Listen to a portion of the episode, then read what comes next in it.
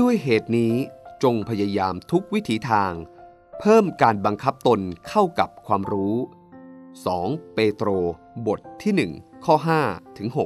6เราต่อยอดความเชื่อด้วยความรู้ ความรู้เป็นแสงสว่างนำทาง ช่วยให้เรารู้สิ่งใดควร สิ่งใดไม่ควร ความเชื่อที่ขาดความรู้ที่ถูกต้องจะนำไปสู่ความหายนะแห่งความงมงาย ความรู้ได้มาจากการเรียน ไม่ว่าจะเรียนอย่างเป็นทางการ เรียนจากประสบการณ์ หลังจากการเทศนาของอัครทูตเปโตรในครั้งแรก มีคนเข้ามาเป็นสาวกถึง 3,000 คน หลังจากที่พวกเขาประกาศตนเป็นสาวกของพระเยซู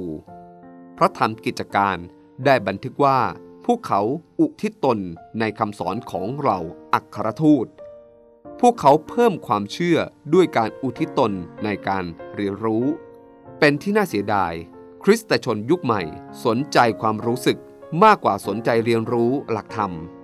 สนใจเรื่องอิทธิปฏิหารมากกว่าหลักข้อเชื่อ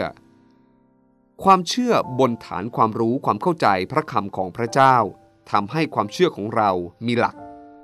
แต่อย่างไรก็ตามที่เราต้องเพิ่มหรือต่อยอดความรู้คือ พลังที่จะบังคับตน เหนี่ยวรั้งตน ไม่มีใครเป็นได้อย่างที่รู้ทุกอย่าง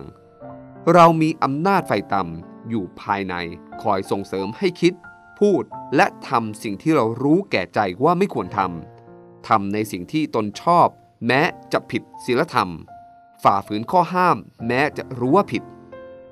สิ่งที่ควรทำเราไม่ทำกลับทำในสิ่งที่รู้ว่าไม่ดี การเหนี่ยวรั้งตนเราต้องการพลังจากพระเจ้า เช่นเดียวกับกิ่งไม้ เกิดดอกออกผลได้ เพราะติดอยู่กับต้น รับพลังน้ำเลี้ยงจากต้น เราสามารถเหนี่ยวรั้งตัวตนไม่ให้ทำสิ่งที่ขัดต่อหลักธรรมได้ โดยพลังที่มาจากพระเจ้าผู้สถิตอยู่ภายในเรา